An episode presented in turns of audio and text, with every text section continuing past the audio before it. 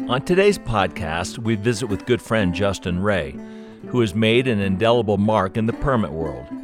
With four wins in the Del Brown and finishing three times second, his domination was real. We fished on a number of occasions with Justin, and every time we saw outstanding fishing. His tarpon prowess is world class, but today we take the conversation down Permit Lane, the evolution of fly designs, tactics, the nuances of successfully catching these elusive fish, and the importance of permit conservation. We hope you enjoy. We broke everything. We broke lines, we broke hooks, we broke rods, we broke our minds, we broke marriages, we broke the whole thing. We uh, came up with the idea of going out that night and chasing girls, and whoever had the biggest pair of panties won the pot. I knocked another arrow and he turned around the other way and I shot him going through the other way. So I double lunged him both ways. But it was nothing for us to paddle an air mattress out into government cut.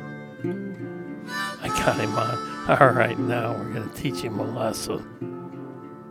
I'm just an old guy that likes to fish. I'm not quitting yet. And he said, Well, who the hell do you think you are, Suap? And I said, That's exactly who I am. Life's journey to the grave should not be one arriving with a pretty, well preserved body, but rather skid in broadside in a cloud of smoke, thoroughly torn out, thoroughly used up, proclaiming wildly, Wow, what a ride! There's something fishy going on here.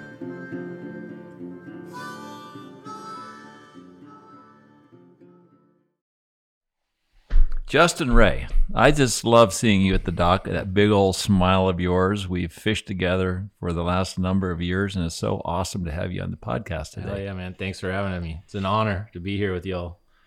Appreciate it. You know, you um, you've got a big heart. You've got great friends. Everybody that I know that knows you loves you. They love fishing with you because obviously you're not only a passionate person, but you're a very successful um, fisherman with great versatility. But before we go there, um, when the last hurricane hit, was it Dorian?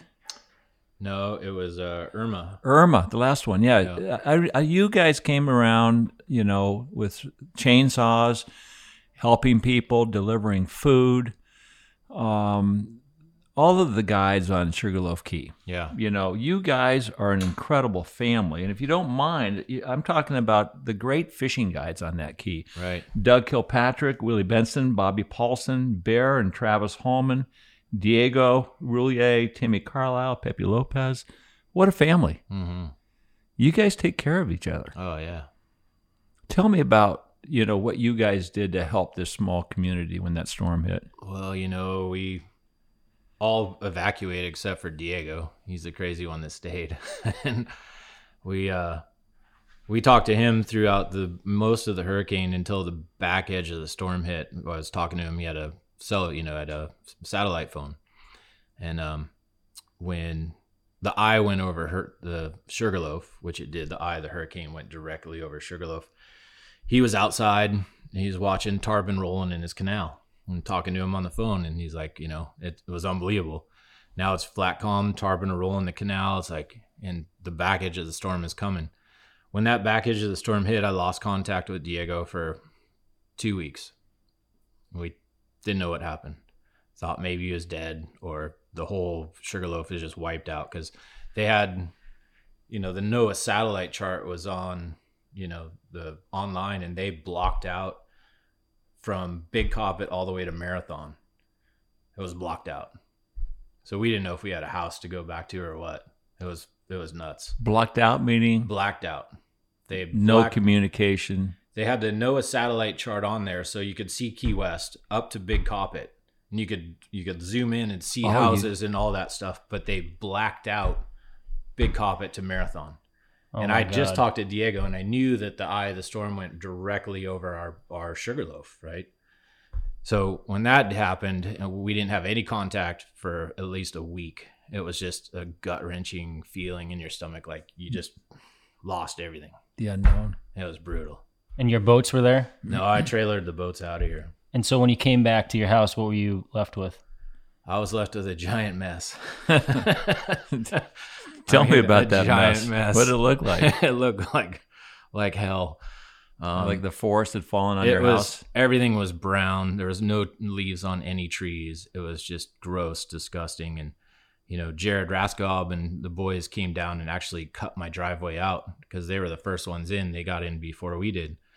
And Jared said he went down and cut my driveway out. I had three giant trees that fell across my driveway. And there was one silver palm and two buttonwoods. And he it, he came in and cut them out so we could drive in and be able to park the car at least. And we got there, there was trees everywhere, just falling all over the property. And you know, my roof had barely any shingles left on it. The soffit was all gone underneath, you know, and the gutters were gone, and it was it was a lot. Well, you recovered well. Yeah. And then last year we had COVID. hmm You know, what's uh what's the season been like now, you know, a year after COVID? I know last year the keys were all shut down. Last year during COVID, it was paradise. It was good, wasn't it? It was awesome. We snuck in 2 weeks early. was- we had a taste of it. It was fantastic. It was we got to experience what it was like 50, 60 years ago. I mean, you could go up and down the road. You could go out on Highway 1 and just stand there and not see a freaking car. You know what I mean? We'll never see that again. Never. You go fish up by Bahia Bridge and never hear a car go by. Wow. It was insane. And no other boats. There's no freaking pontoon boats running around. You go down to Key West and there was no Fury Water Sports, freaking parasail boats, jet skis running around 24. There was nothing. You go through the harbor, it was just peaceful. Did you fun fish every day? I didn't fun fish every day because I got customers that lived here and I was able to keep working. But every day I had a chance to go fun fish, we went exploring to learn something new. What'd you find? I found so many good bonefish spots. Do you use them I, now? I left the tarpon alone because, like, man, they get punished. You know, those poor fish just get beat up. They're loved to death. Yeah. I know you all love them, and I love them too, but not to the point where I just need to pick on them every day. So I let them go and swim, and I went and fished spots that I never fished before because I had time, right? Right. Because I don't want to fish fish that I'm gonna go guide to or whatever. Like so, I just went and fished like every spot that I, you know, I've run into fish a tarpon spot over here that I fished for a bunch of years. Like never fished that side, you know, and went over there and fished that, and then went up inside and this side and just anywhere that will look good and start putting little pieces together. Where I found bonefish in this spot, I look for that bottom and go and do that. And I found some great stuff. I have mean, you seen since you found these new spots? Have you seen anybody fishing them No. other than you? one maybe one other guy in one spot and today i went into one of my secret like really sneaky spots Yeah. because none of those guys were out there fucking fishing because i don't want to go in there if somebody's going to see me go in there Right. or come out of there but today was just windy enough i got to go in there and it was fucking loaded with bonefish Good for you. it was loaded You know, it's so deserving uh, of somebody like yourself who has been here for a long time, and we'll get into that. But to fi- have these little nuggets in your pocket that you can keep It's for great. yourself.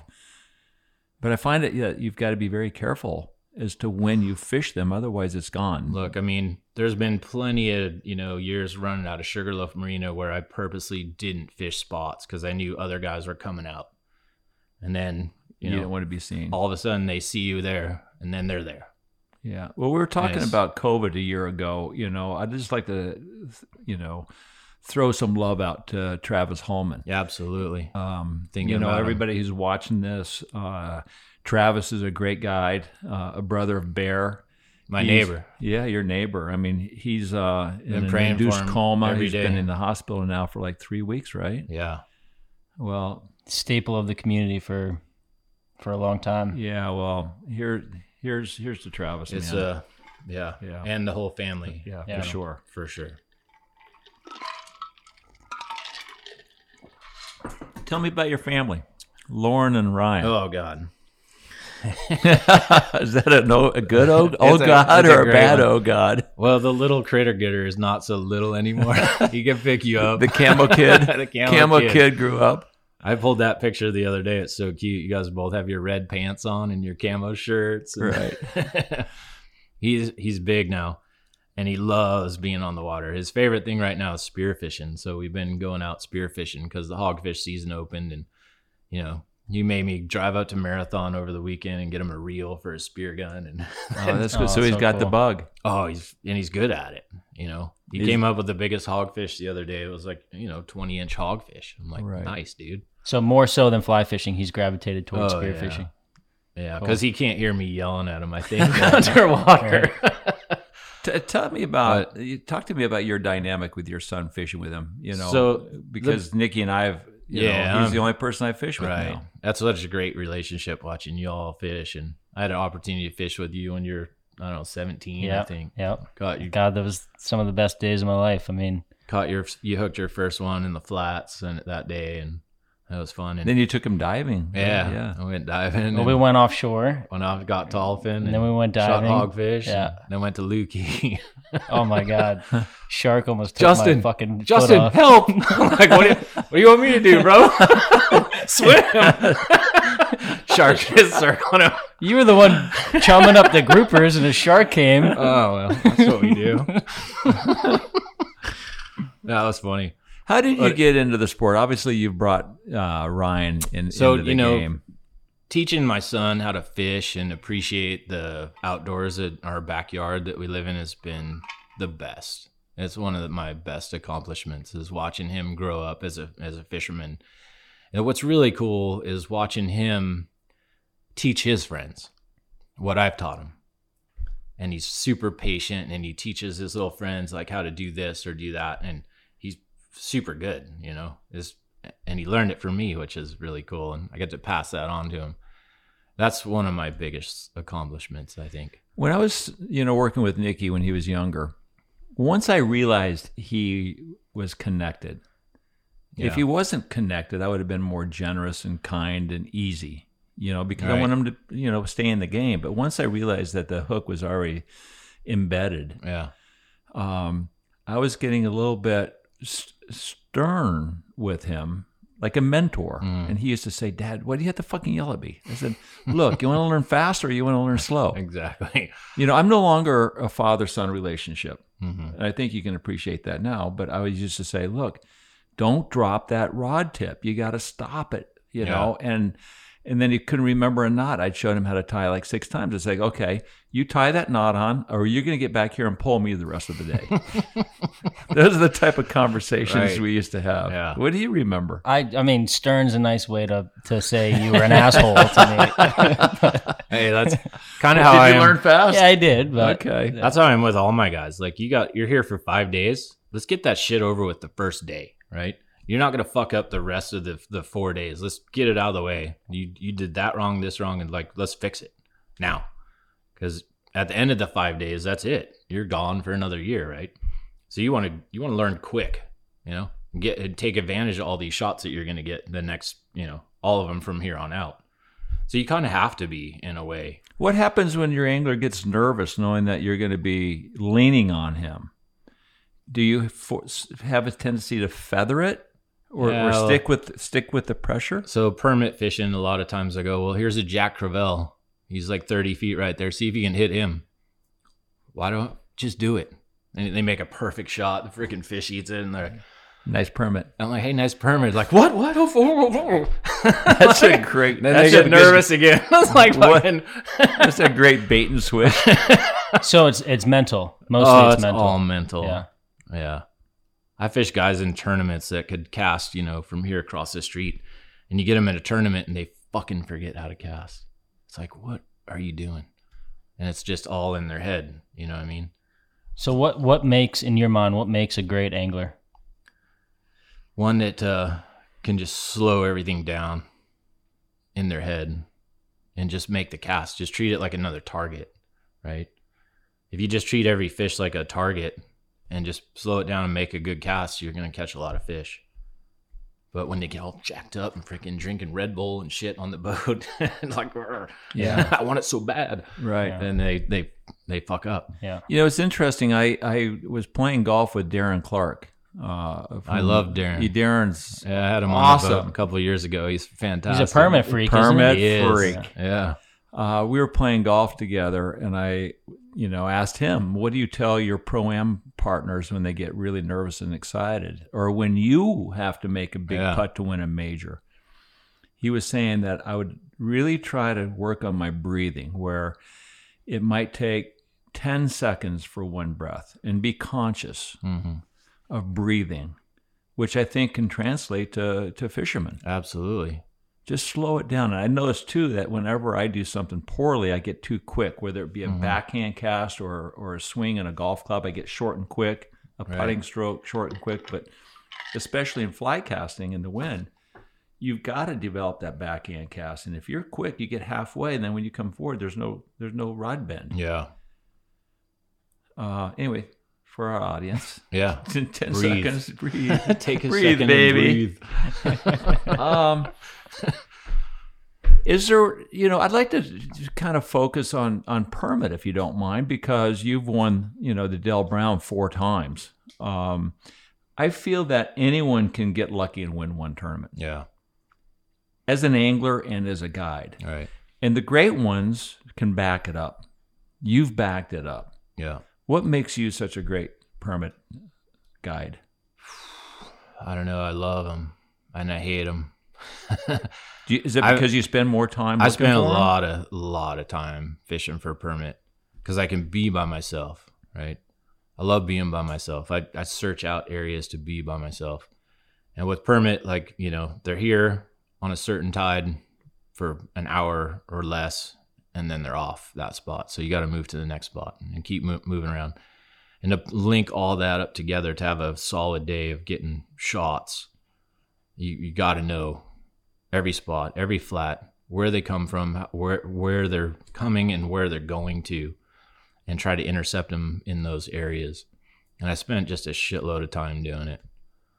And um, It sounds it's- complicated. It's paid off, you know, with the Del Brown won it four times and got second three times. You're right. And um, in 10 years, yeah, you guys dominated. and we caught a lot of fish. I mean, uh, we caught seven, we caught six, caught seven again this last year and tied with Willie. We both caught seven, and we That's got a lot. second.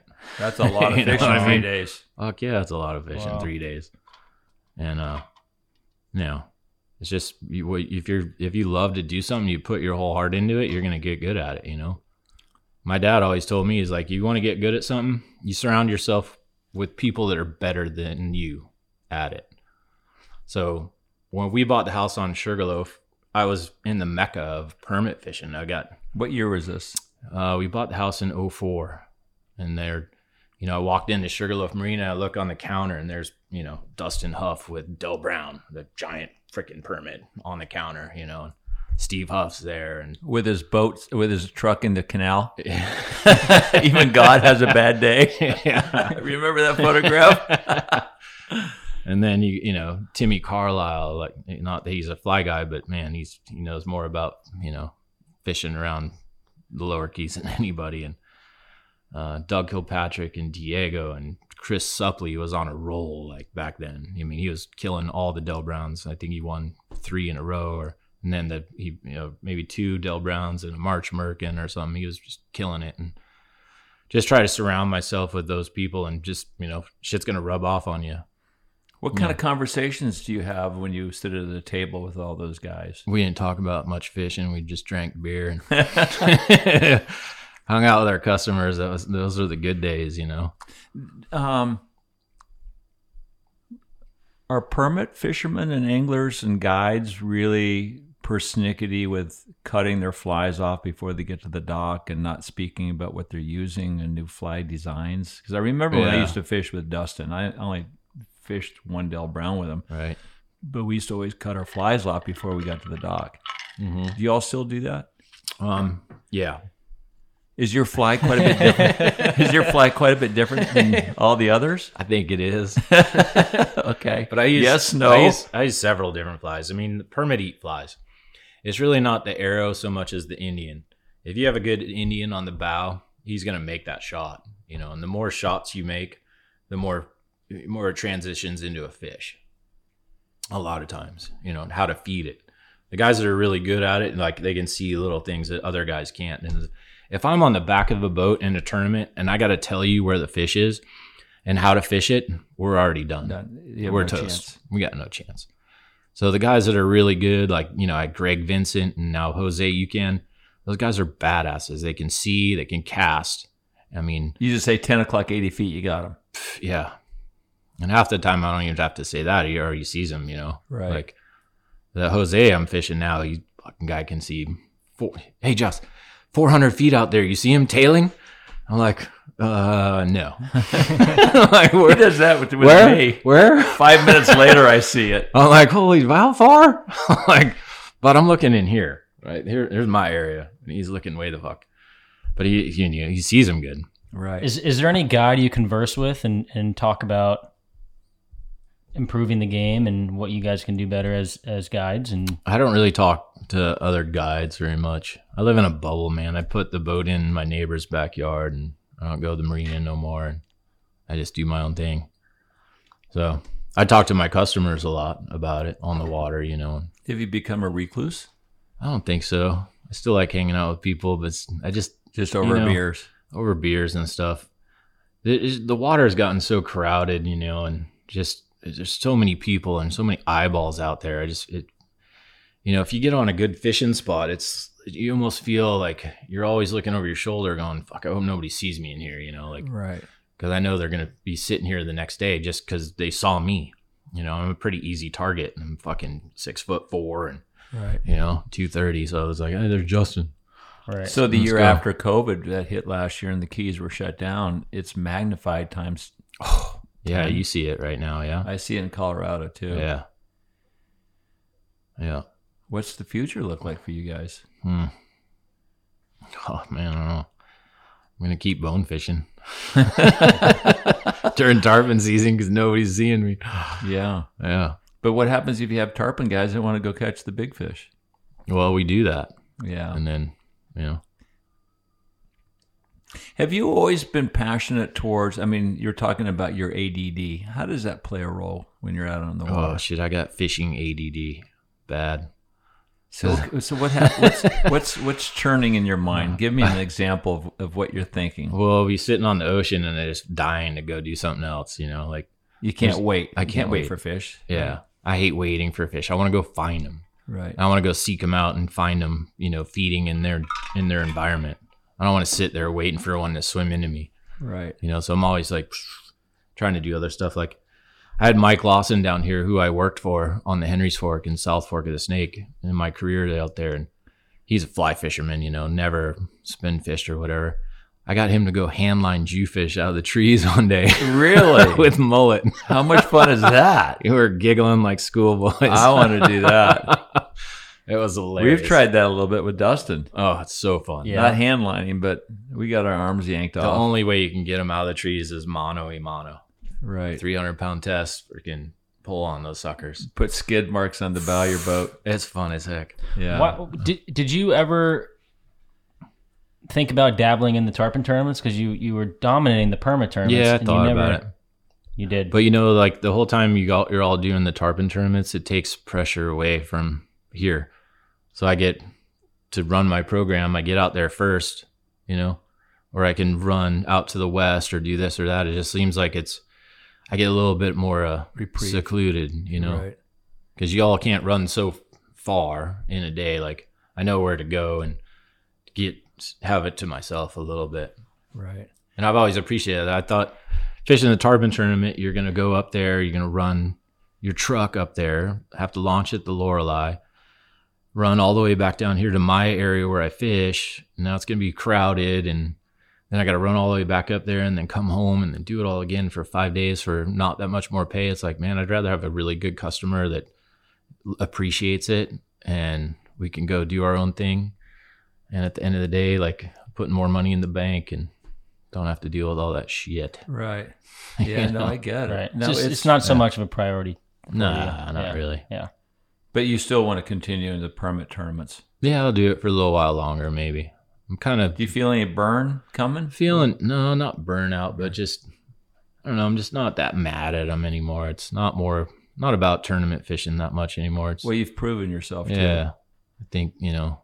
I, got- really wanted to prove myself and be part of the history of the Keys, and I thought you know getting my name on that Del Brown Trophy would be pretty cool. And, Yeah, no kidding. yeah, Del Brown was the man, and Well, it's a great uh, tournament to win. You know, Absolutely. Unlike the March Merkin, even though it's a great permit tournament, I, you know, I too wanted to win the Del Brown because of Yeah, his of his name, his yeah. legacy.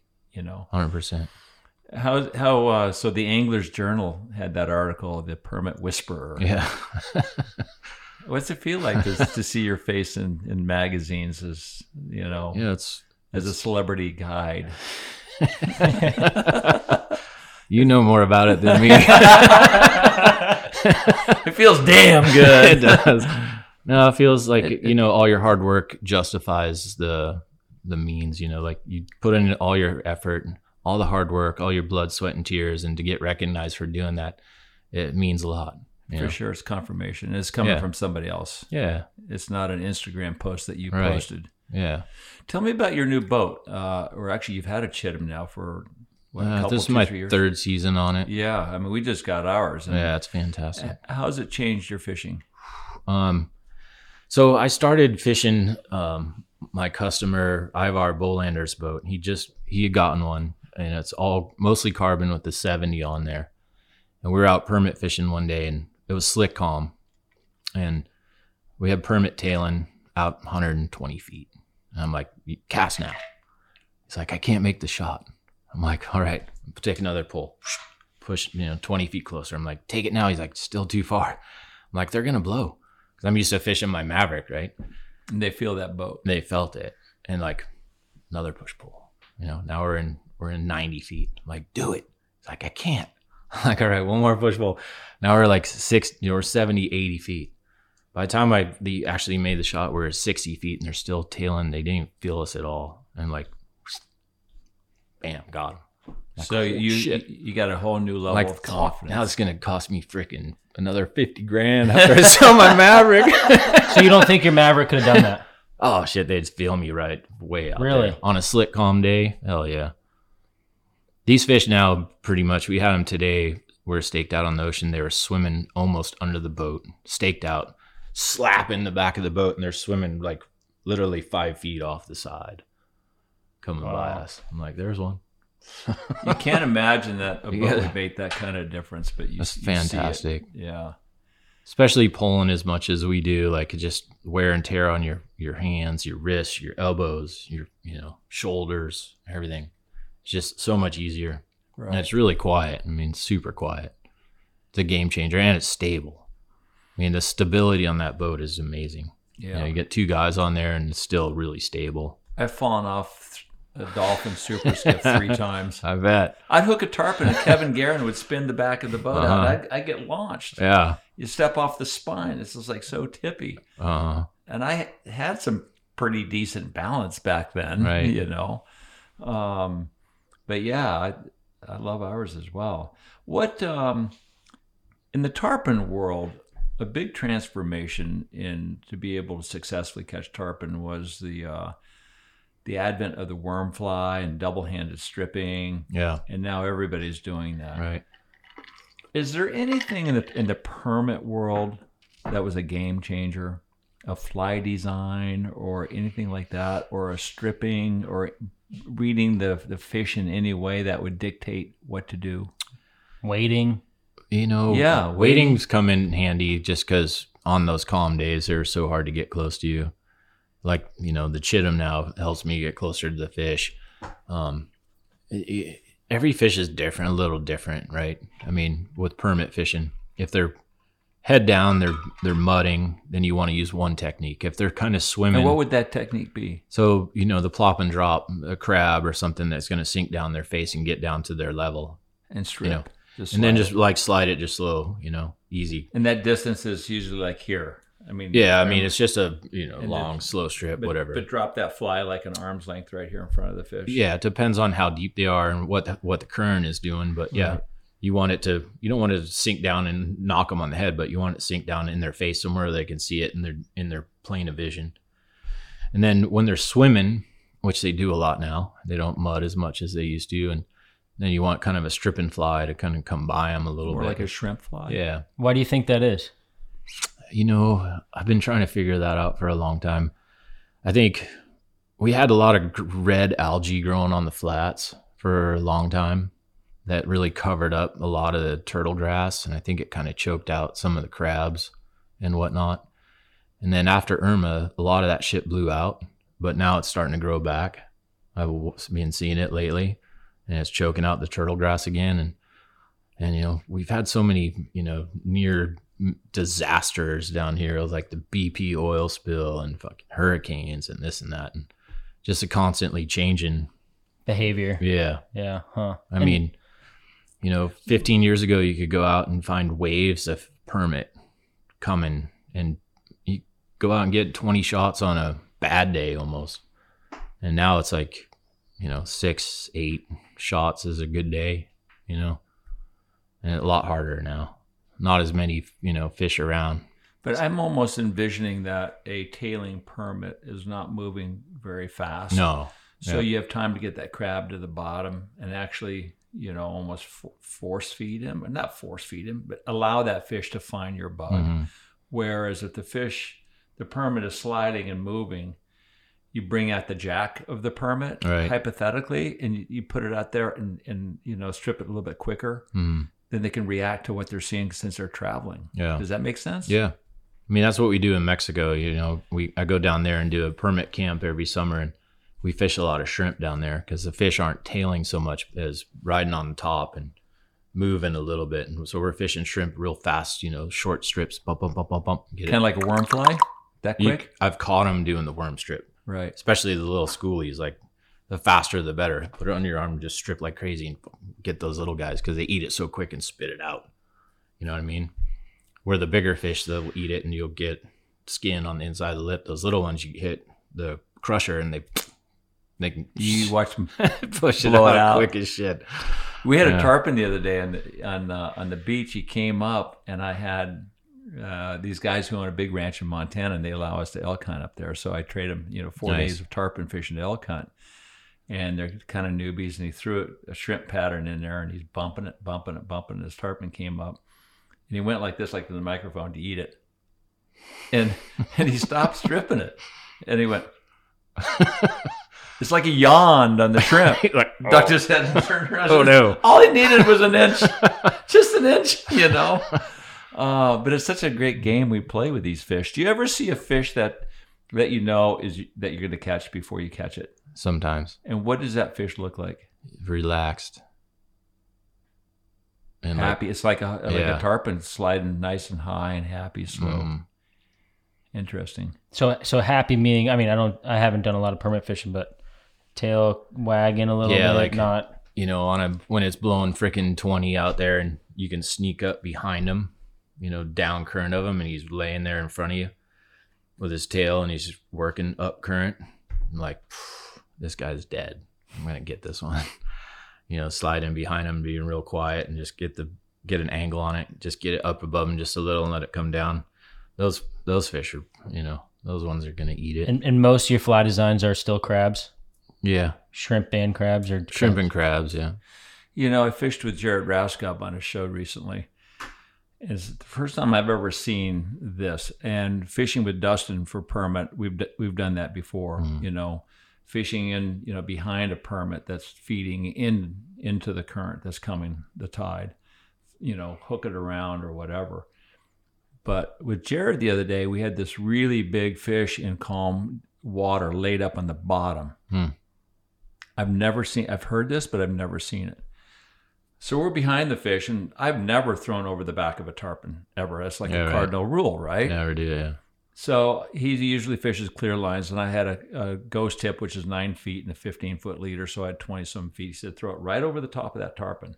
He's gonna hate you for this. No, everybody knows he's, he's got a TV show. He's gonna hate you He's got a this. TV show. He's got 50,000 people but- that are going to see it. Yeah, but he doesn't describe how to do it. Jared, I love you.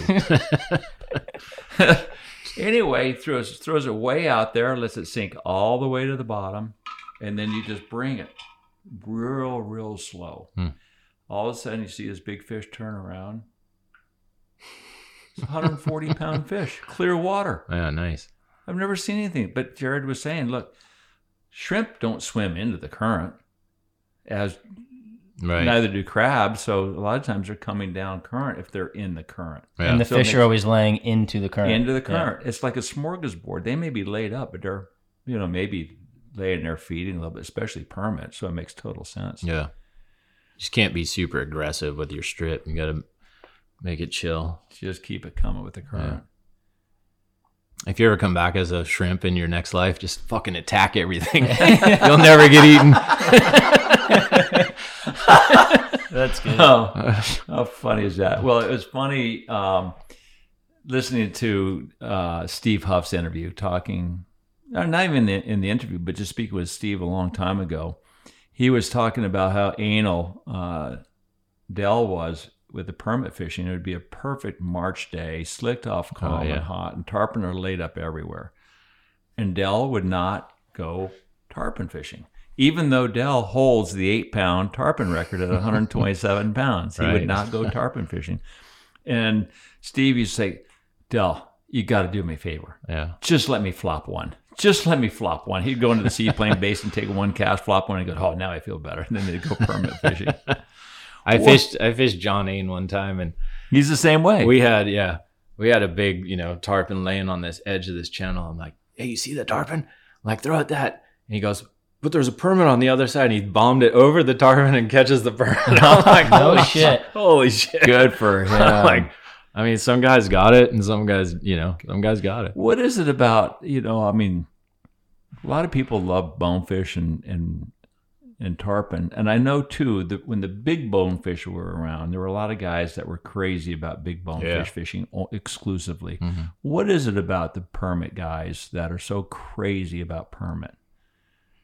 Wh- What makes them so I don't know, it's insane? like- You're not that way, are you? Are it's you just- insane about them? No, I mean, I'm not you do have a- insane. you do have a tattoo on your ankle. I ankle. mean, I love them and I'll I fish for them a lot, but like if I know the conditions aren't right for a permit or there's not a bunch around, I'll go I'll go bone fishing, you know, Right. or I'll go tarpon fish or do this or that.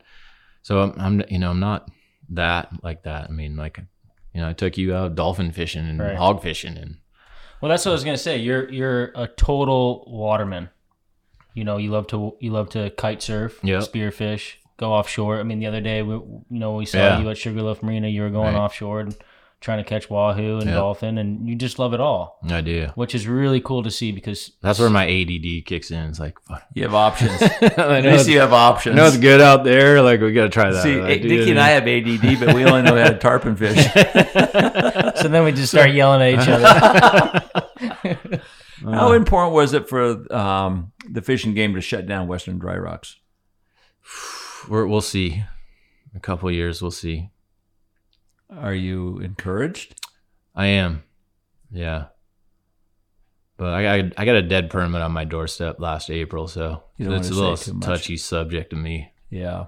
Yeah. It was, it was a threat to me and my family that I didn't appreciate and you better not fucking if I, if I find out who you are, you're in trouble. Look, i- i- you've got to do the right thing. You've Yeah. got to think about conservation and There's- saving and preserving the resource. And if it's the right thing to do, I don't care who you are. Yeah. If that's the only place you know where to go catch a permit Yeah. while they're spawning on the Western Dry Rocks, you suck. Yeah. Go find them somewhere else. Yeah, you know, and if you got 10 guys going out there a day and they're saving their days. They're, they're they're hooking 10 permit and maybe catching one they're the rest are getting eaten by sharks it's like is that an ethical thing to do is go out there and fish that shit like if i'm fishing around the back and i i have sharks around me and fish i'll catch one and get the hell out of there you know before fish gets eaten because once that fuck once that shark eats one then he's going to be there always right you, just program them to stay there and eat like Right. pavlov's dog yeah, for sure. and I mean, the sharks are definitely a problem. Yeah.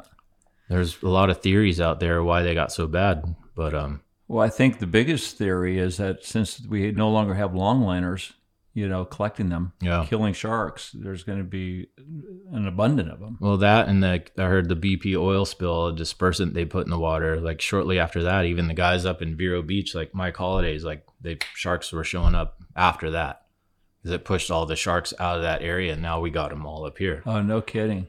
So that's another one. But Yeah. Have you seen the permit, you know, here and in Mexico and Belize? Do you see them act differently Yeah. upon each region? absolutely. And how so? Well, in Mexico, they don't tail as much in the shallow. They don't have a lot of current flow because we're fishing up in Ascension Bay, you know. So they they float around up on top. One of the coolest things I've seen is like they'll follow bonefish around, schooling bonefish when they mud, because the bonefish are there and the the shrimp get scared to the surface and the permit are up top eating them. So if, if you throw a fly with any weight on it and it sinks down past you know the the surface film, you catch a 14 inch bonefish. But if you use a floating fly and you skate it on top, you get the permit. It's kind of like a It's kinda- bonefish on rays or kinda- permit on rays. Yeah. Well, s- similar, but yeah. Yeah. Are, are they are they easier to catch? Harder to catch? What's- Um, they're still permit. I mean, they're a little easier to catch just because you can you can strip the fly more. Whereas here you have to read the fish more and you know not move the fly so much, so you're not tight a lot of times. You got to watch them eat it. And is it very similar fishing? Like if you if you have a good day in Mexico versus a good day in Key West, are you getting similar shot counts or? Well, sometimes. Still permit fishing. Every day is different. Yeah. Let's go back to your introduction to fishing. Sure. Who introduced you to fishing? How did you get involved? My mom is a diehard um, trout angler. She's guide. She's a guide in Bishop, California. Um, she's always loved fishing. Like one of my first memories, I was in the backpack, you know, mom goes down to land a trout with her net, and I go flying out of the backpack. And You she had to- remember that? She had to net the trout and me. That's so I, awesome. I learned a lot with her. Like that's how I got started. I did my first guide trip with her, and uh, I worked with this guy all day, and he ended up handing me twenty bucks, and I was like, "Holy shit!" How old were you then? I was uh twenty three. Yeah. Yeah. And you were still in Bishop. I was in. I was living in Lake Tahoe at the time. My mom's in Bishop's, just three hours away. Right. And uh, Lake that- Tahoe is a great place. That was a game changer. I went my last downhill there. I skied hundred days a year and fished all summer. You jump off those cliffs with Scott Schmidt? I was. I was there. I was there. Did you fish the Truckee in uh, Lake in Pyramid Lake for the big Absolutely. Lahontan cutthroat? Yep. Yeah, I used to go out there as well. Pretty fun. How did you get to the Keys? So I was in uh, Jackson Hole, Wyoming on New Year's Day in uh, it was 02. It was nine degree nine degrees outside. I opened a Corona and it fucking froze from the top down. and I had just gone through a divorce. I was like, "Fuck this! I ain't sitting in Jackson Hole all winter." So I just basically the next day loaded up my truck and started driving. Ended up going through Texas, Louisiana, and all the way down the west coast of Florida, and ended up down here. Did you know anyone down here? I knew uh, Brett Novick. Like he was a guide with me up in Idaho, and he'd been down the year or two before, and kind of came down, palled around with him a little bit. So you were you were a, a trout guide for Yeah. the summers up there. Okay. Yeah. Gotcha. And then getting divorced, I was like, you know, uh, I had to do something different. Right. And I met Lauren down here, and that was it. You know, It was been, been home, with her. home sweet home. what do you call a fishing guide without a girlfriend? Homeless. well, Justin, it's been great having you Hey, on the thanks. podcast. You are a good man. Thanks so much for having me. You know, Cheers. You, Justin, you've got such great cheers. love and great inspiration. Appreciate you. Some of the best days on the water I've, I've had with you, and I, I appreciate it. Thanks, buddy. Yeah, man. Let's do it again. I'd love to. Cheers, bro. Absolutely. Yeah, thank you so much. Thanks, Nikki, Justin. Sorry for yelling all those years. it worked though. Ryan Ray, I, I promise I won't yell at you so much. now that he's got it. now that he's okay. That's right. Thanks, buddy. Thank you guys. To find greatness, one has to push with not only their mind, but their heart. And I'm sure it's quite obvious that's what Justin Ray does every day his boat leaves the dock. Being in this game for close to 40 years, I learn something every time I'm with Justin Ray. But make no mistake about it, you'll have a great time with the man along the way. If you've enjoyed this podcast, please do us a huge favor and leave us a review on Apple Podcasts. And if you'd like to see more content or behind the scenes, please follow us on Instagram, Facebook, and YouTube. We'll see you again soon.